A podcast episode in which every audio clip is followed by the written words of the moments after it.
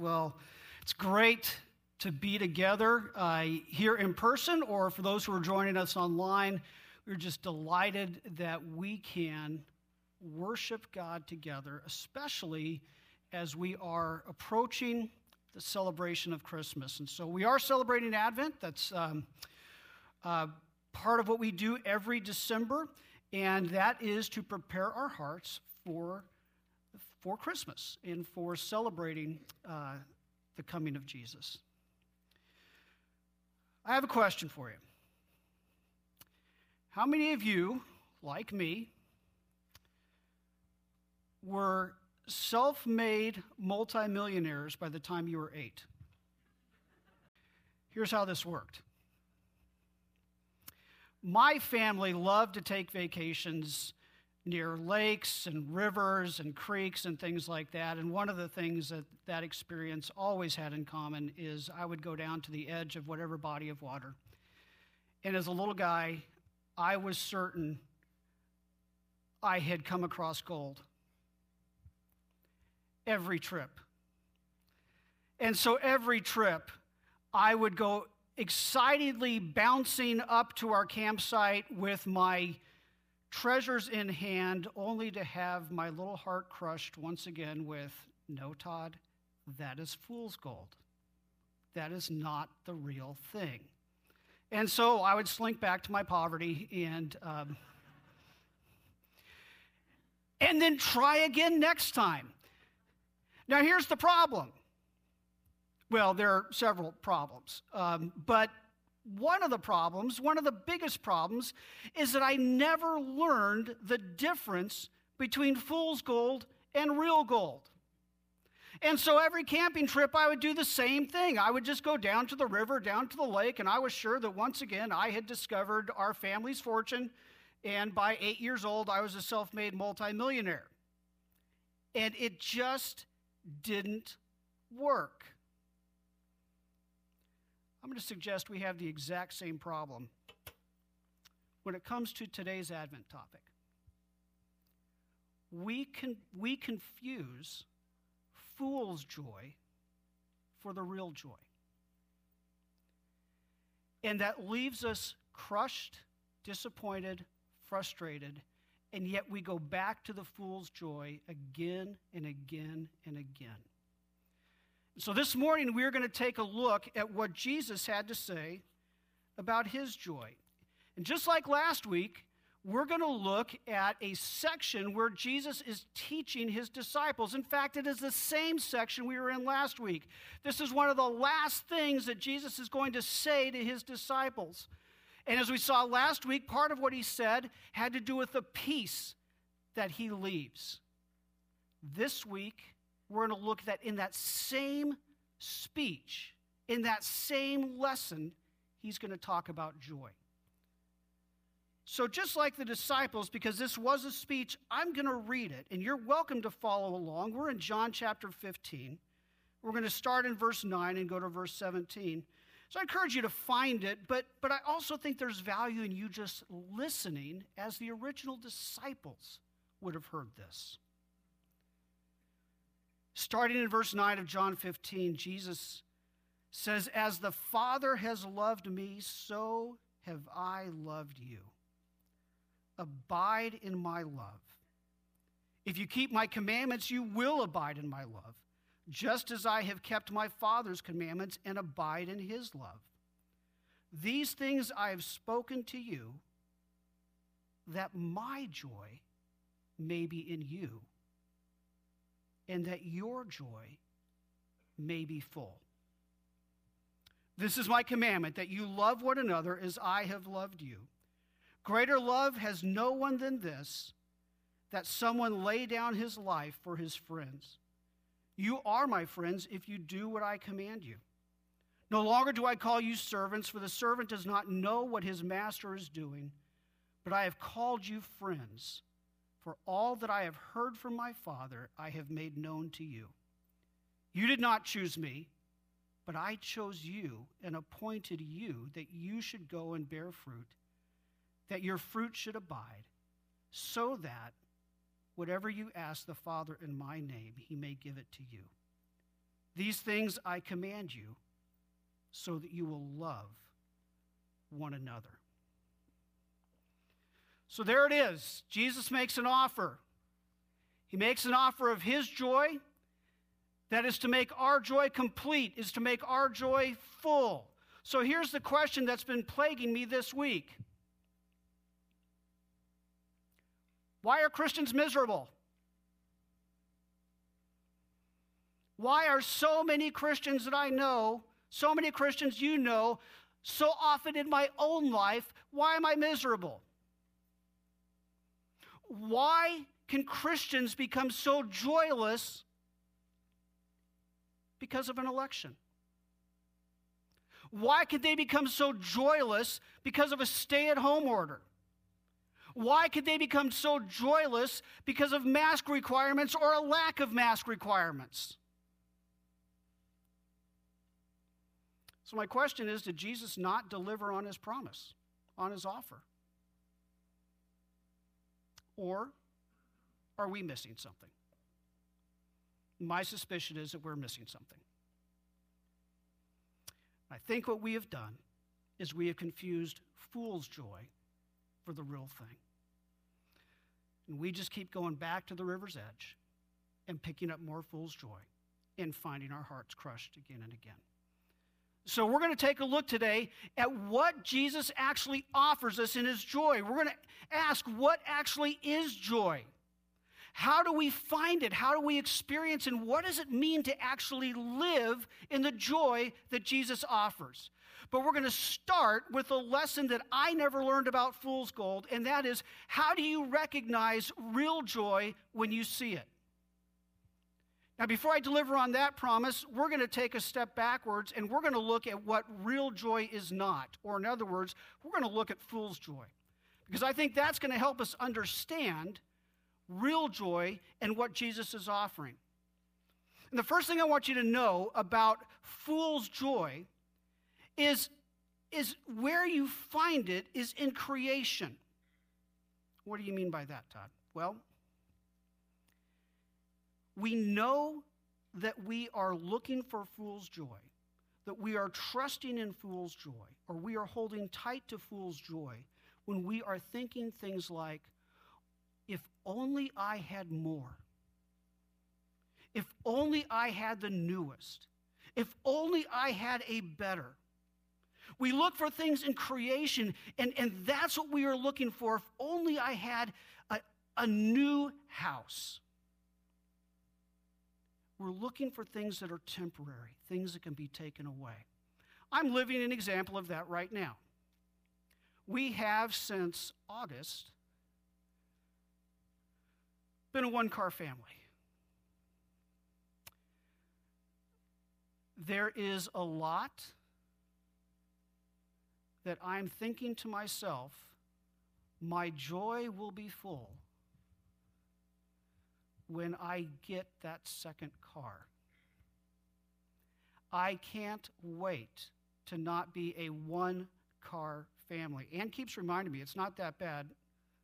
I don't know. And yeah, life is going to be easier. But think about how fragile my joy is if it really depends on a second car. That means my joy lasts only as long as my car is not in the shop. That means my joy lasts only as long as my car doesn't have a flat tire. But we do that all the time. We look for things in this world and we say, that's what my joy depends on. My joy depends on having more. My joy depends on having what is best or what is newest. And when that's what we think our joy depends on, then what we are doing is picking up scoops of fool's joy and clinging on to that. If you think that your joy depends on or can be increased by or taken away from by what you own or what you don't own, then you are clinging to fool's joy. There's a second sign of fool's joy, a second way we can recognize fool's joy, and that's what's at its core. And what's at the core of fool's joy is self. Fool's joy always centers on self. It's always about, how am I doing? How am I feeling? Joy depends on whether or not life is full of pain or has no pain. Life is full of disappointment or has no disappointment. Life is full of suffering or doesn't have suffering.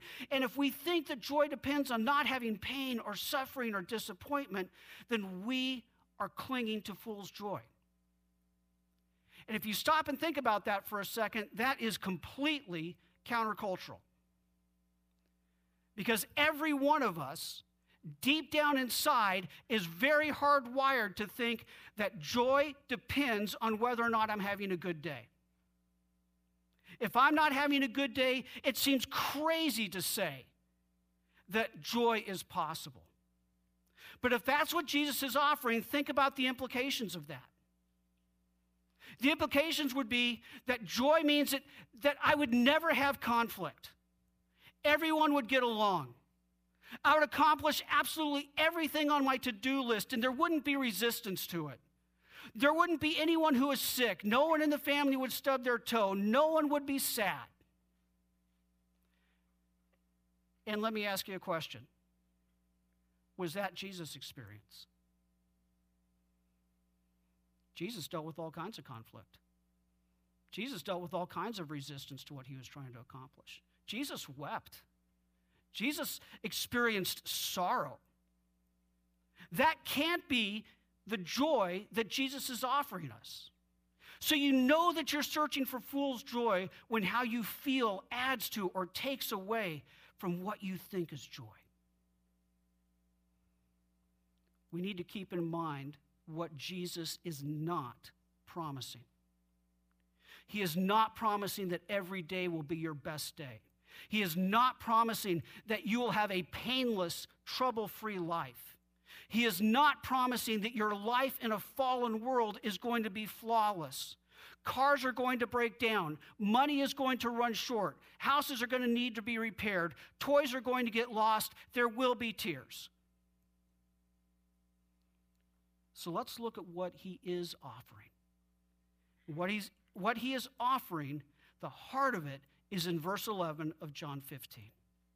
These things I have spoken to you, that my joy may be in you and that your joy may be full. And what I want to point out is the offering of joy comes in the context of two purpose statements. He has said certain things. He has taught certain things with the purpose that Jesus' joy would be in them, literally the idea of it would live in them, and that their joy would be full. And this word for full has the idea of taking something that has started and bringing it to completion. So a good picture just happened for me in the lobby, and it made my joy full.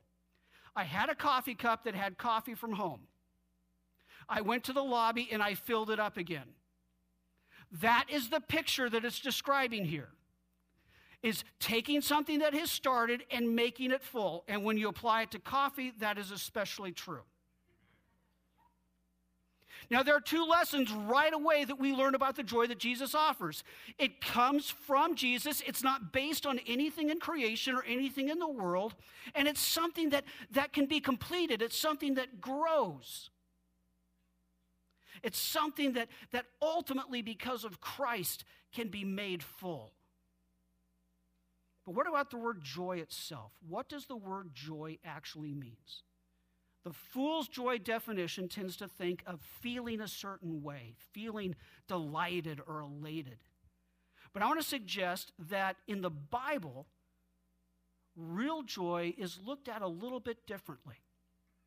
In the Bible, you have three different sides, three different aspects of joy.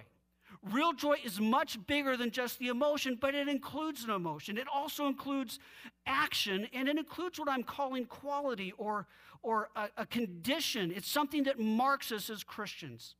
And so let's look at what, just briefly, examples in Scripture about each one of those. 1 Thessalonians, Paul says this, "For what thanksgiving can we return to God for you? For all the joy that we feel for your sake before God." There is an emotion of great happiness that is captured in the word joy when joy is used in Scripture.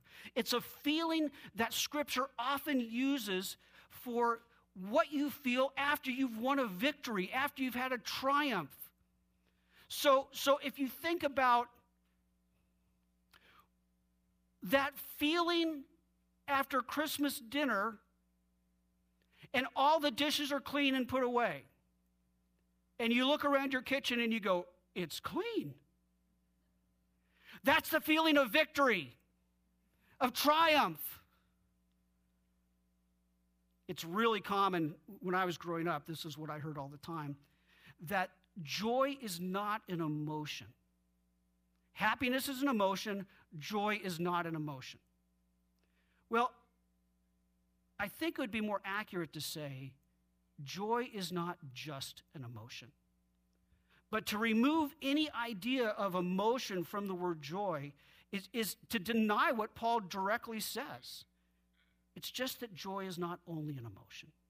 The emotional side of joy is going to come and go. You're going to feel it sometimes, or other times you're not going to feel it, but there is an emotional side to it. But that's not the only side. There's also what I'm calling the quality side. It's the condition. It's a mark of who you are. Listen to what David says in Psalm 16. You make known to me the path of life. In your presence there is fullness of joy. At your right hand are pleasures forevermore. See, joy is the condition.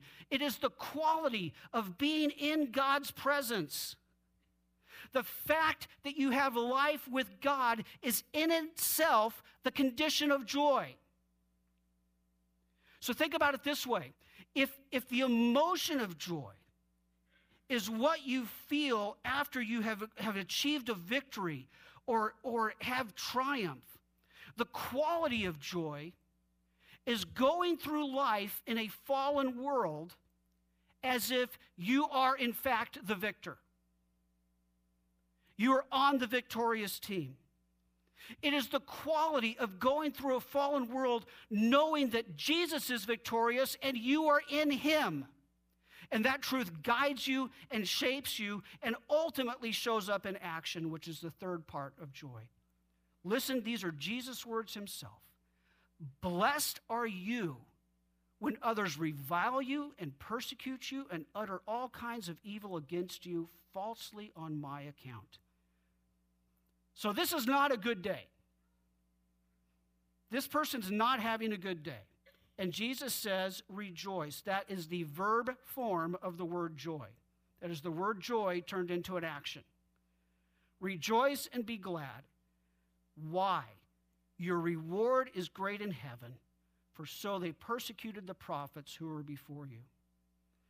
The action of joy is very often expressed in the word rejoice, and it doesn't depend on circumstances in any way. That's why Jesus can tell the disciples to rejoice when they're being reviled, to rejoice when they're being persecuted.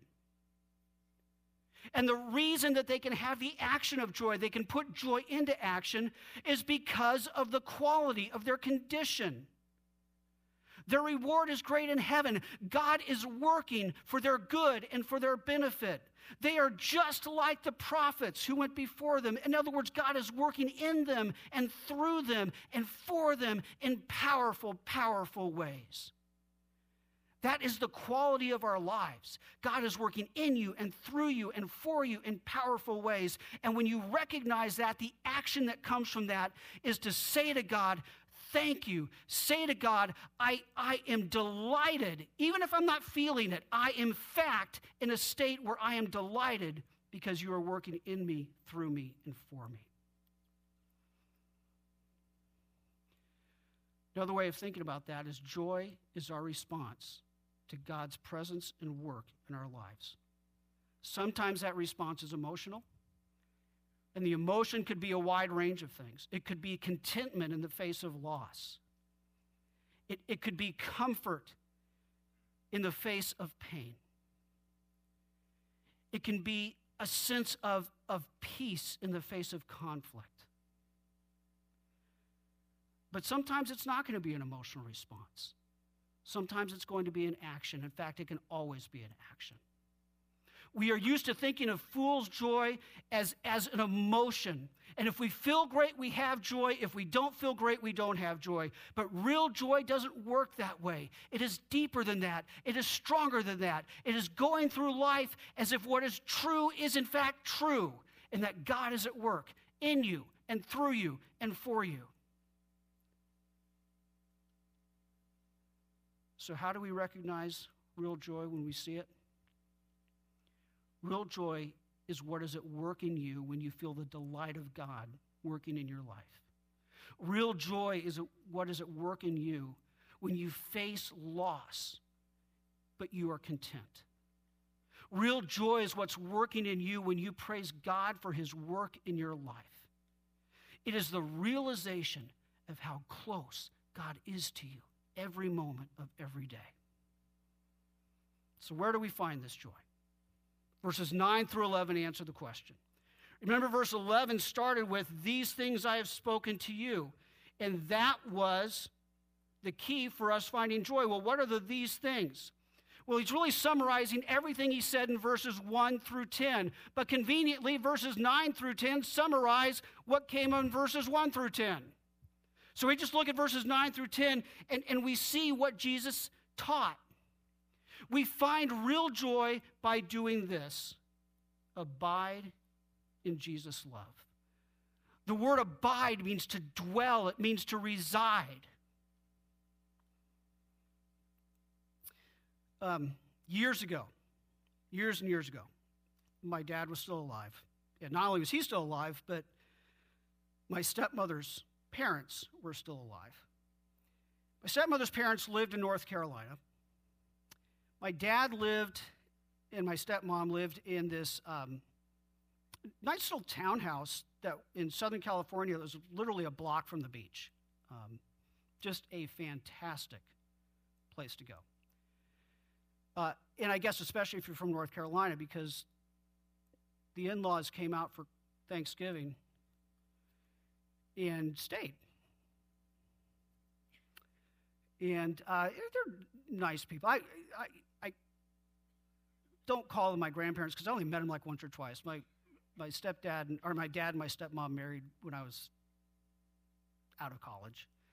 But they were very nice people. But this was not a large townhouse. And so Thanksgiving came and went, and they're there.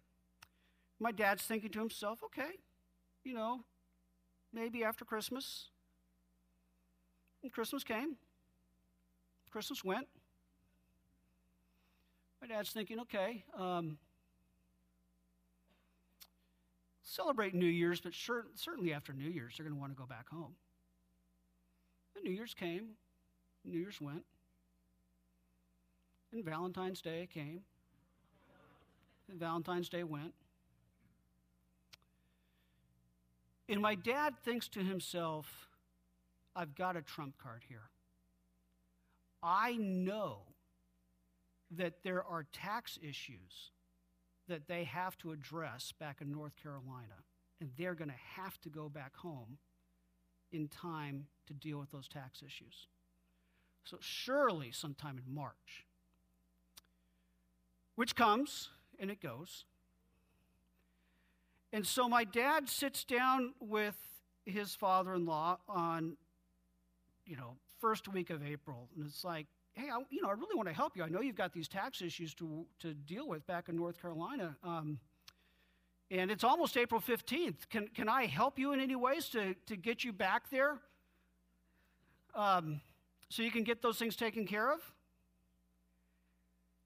And my dad's father-in-law says the words that came straight out of the pit of a nightmare. Oh, didn't I tell you I filed for an extension? We can be here several more months. They had taken up residence in my dad's house. And that is exactly the picture that Jesus gives here when he says, abide in my love. It is to take up residence. It's to file for an extension. You are not going anywhere. How do we take up residence in Jesus' love? He said it in verse 10, keep my commandments. That's what you need to do to abide in my love. We take residence in Jesus' love by obeying him, by taking seriously what Jesus has taught, by taking seriously that there is a way of thinking, there's a value system, there's a way of relating, a way of acting that is in conformity with who Jesus is and his character, and saying, that is what I'm going to do. The reason that we do not find joy is the same reason that we do not find peace. It is not because we live hard lives in a broken world. It is because we do not live like Jesus in a broken world. That is why we do not find joy. And there is a little guy that was not finding joy. I want you to think about something for a second about the nature of joy. And it's important just to keep this in mind. Joy is not something that you ever get by pursuing it. Did you catch that? Joy is what you get when you pursue something else. Joy is what you get when you pursue being like Christ and living according to what he has taught. You find joy by thinking like Jesus, valuing what he values, and doing what he says. I have a friend who had really rough week last week. Got some very disappointing news, very hard news. And there were tears. There were lots of tears and some anger. Honestly, anger at God. This is not the sort of thing that you were just going to flip a switch and turn on a happy emotion and say, now I'm joyful. What this friend had to do was to think about and work on how Christ was at work in this situation, in her and in other people around her. She had to pay attention to her attitude, repenting when she started to get bitter. She had to watch what she said about the situation, especially to other people. And that was part of her obedience. And she chose to rejoice that God was at work even in the pain, even in the disappointing circumstances. The emotion eventually changed. There's still a lot of hurt and grief.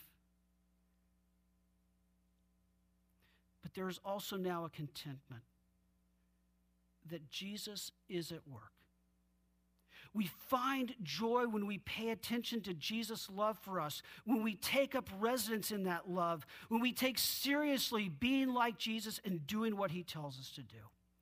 And once we find real joy, we need to live in it. And that's what the rest of the passage shows us. For all his commands, Jesus suddenly focuses down on one command. You notice he went from plural commands down to a singular. This is my commandment. This is the one command I want you to focus on more than any other. Love one another in the same way that Jesus loved you. Verse 13 reminds us of how Jesus loved us. He laid down his life for his friends. He went to the cross that we might be in relationship with him and his heavenly Father. His love is sacrificial. His love puts others first. Fool's joy always puts self first. It is always focused on self. I'm joyful because of what I have. I'm joyful because I have what I want. I'm joyful because I am respected in the way that I want. I'm joyful that I'm accepted in the way that I want. But real joy has a completely different path to it. It is the path of self-sacrifice. It is the path that is outward focused. Verse 14 is not saying that we become Jesus' friends by doing his commands. It's saying just the opposite. It's looking at it the other way around. Obedience is the result of the fact that Jesus loves us. Obedience is the mark of Jesus' friends. Someone does not become a Dallas Cowboy simply by putting on a helmet with a star. Well, maybe that is what's happened this year. You get the helmet with the star because you're a Dallas Cowboy, right? That's what's going on here. He's not saying, if you do this, then I will love you, then you will be my friend. He's saying this is the mark that you are, in fact, my friend. And the rest of the passage actually goes on to make that very point. Jesus is the one who has called us friends. Not because of us, but because he chose to. He had the right to call us what he wanted, but he chose to call us friends. We did not choose him. Jesus is the one that chose us and appointed us. It wasn't because we were good people. It wasn't because we were valuable people. It wasn't because we earned it. He chose us, not because of us, but because he chose us. And everything that he did and everything that he taught, he did pointing to this end, that we would love one another, which is another way of saying that we would live in joy. How do we live in joy? We live in joy by turning the love of Jesus for Christians into the love of Jesus between Christians. That's what it means to obey him. And that's the key principle that I want us to take away from today's passage. Joy lives at the intersection of love and obedience. Jesus offered to give us his joy, a joy that would make our joy full, complete.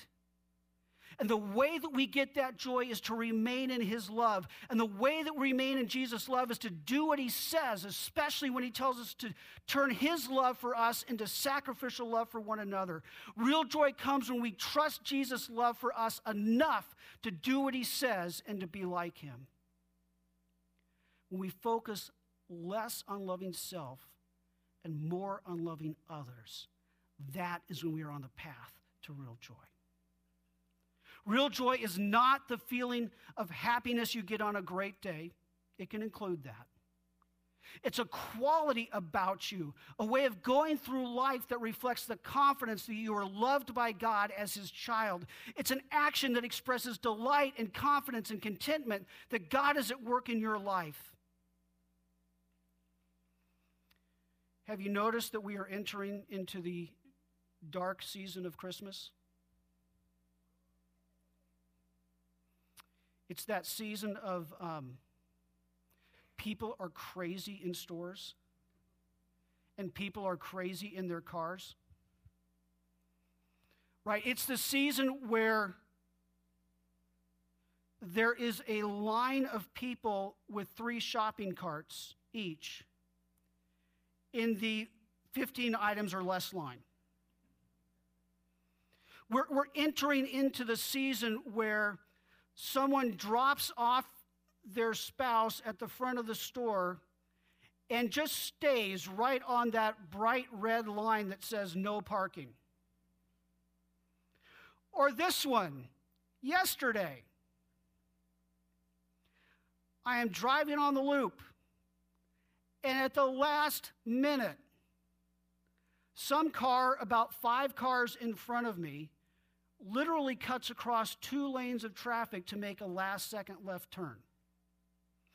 This was not a fool's joy-inducing experience. Did I mention they didn't use their turn signal?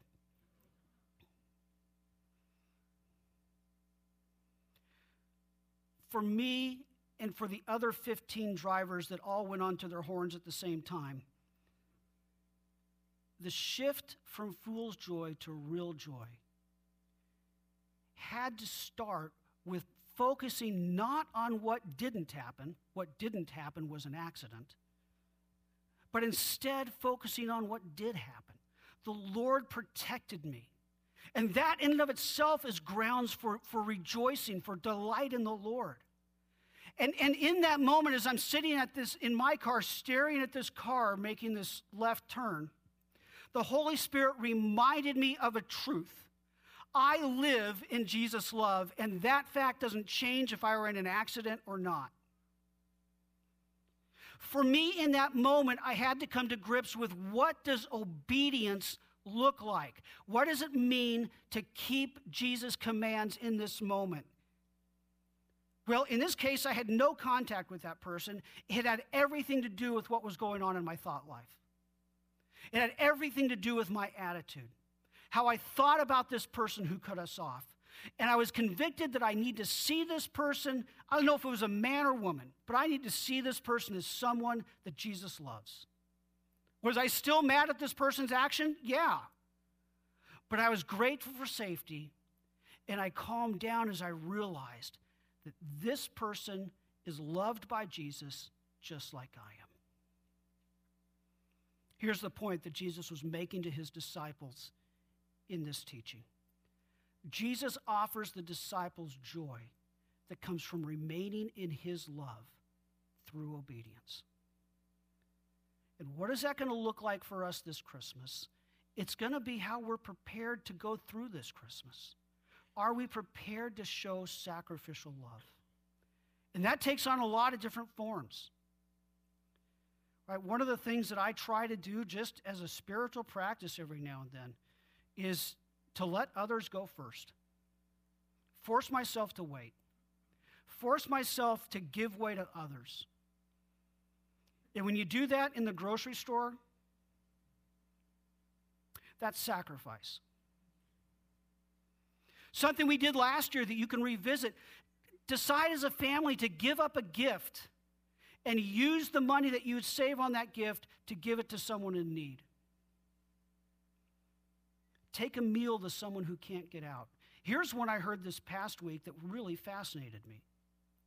I talked to someone that lives in Dallas who had a whole bunch of homemade cookies. And she and her husband decided what they were going to do, because they had way more cookies than they knew what to do with, is they were going to take them, make plates of cookies and take them to homeless people. And her husband's reaction was, that's crazy. They don't need cookies. But she persisted, but they might want cookies. And you know what? These people that they met with and talked to and brought cookies to had not had a homemade cookie in years. Years. And that brought incredible delight to their day. It would not be something that would ever occur to me. It's a way that your family can serve.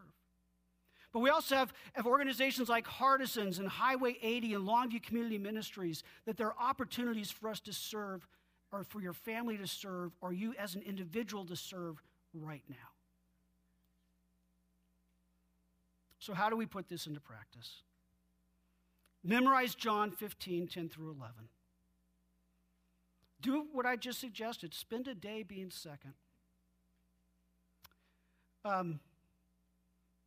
Why don't we use social media for the power of good and share 3 ways that you have experienced God's love this week? What a powerful testimony if all of us did that. And lead your family in an act of sacrificial love. Again, it's not that you're going to do all of these things, but I would encourage you to pick one and put that into practice. These are the things that tie us into abiding in the love of Christ, which allow us to live in real joy. We are going to, you guys are here. We're going to close in a song, and then I'll come back up and wrap us up in prayer. Our response. That is exactly the promise that we have through Christ. We are safe, we are secure, no matter what our situation is, and that is the condition that produces joy, because we lean on his everlasting arms. I invite the prayer team to come forward. If there is anything that you need prayer about, please allow us to pray with you, just come forward and let us pray with you. Let us stand with you in prayer. And boy, this Christmas season, if you do not know the Jesus who pursued you with his love that you can abide in every day of your life, allow us to introduce you to him. Would you pray with me? Heavenly Father, we do acknowledge and we do confess that we spend so much of our time searching for fool's joy. And when we find it in possessions, and we find it in the things of this earth, and we find it in superficial conditions around us, Lord, we cling to it like it's a treasure, only to be disappointed again and again and again. And so, Lord, we come before you and ask for your help, that you would help us to experience, to know the real joy that Jesus offered. Lord, help us to know that we are loved by him. We are his child. We are your child. We are saved by him, loved by you. And help us, even in the most difficult of circumstances, to put joy into action by saying thank you that you are at work even in the worst of situations. And Lord, we thank you that you empower us to do that even today. And we pray this in Jesus' name. Amen.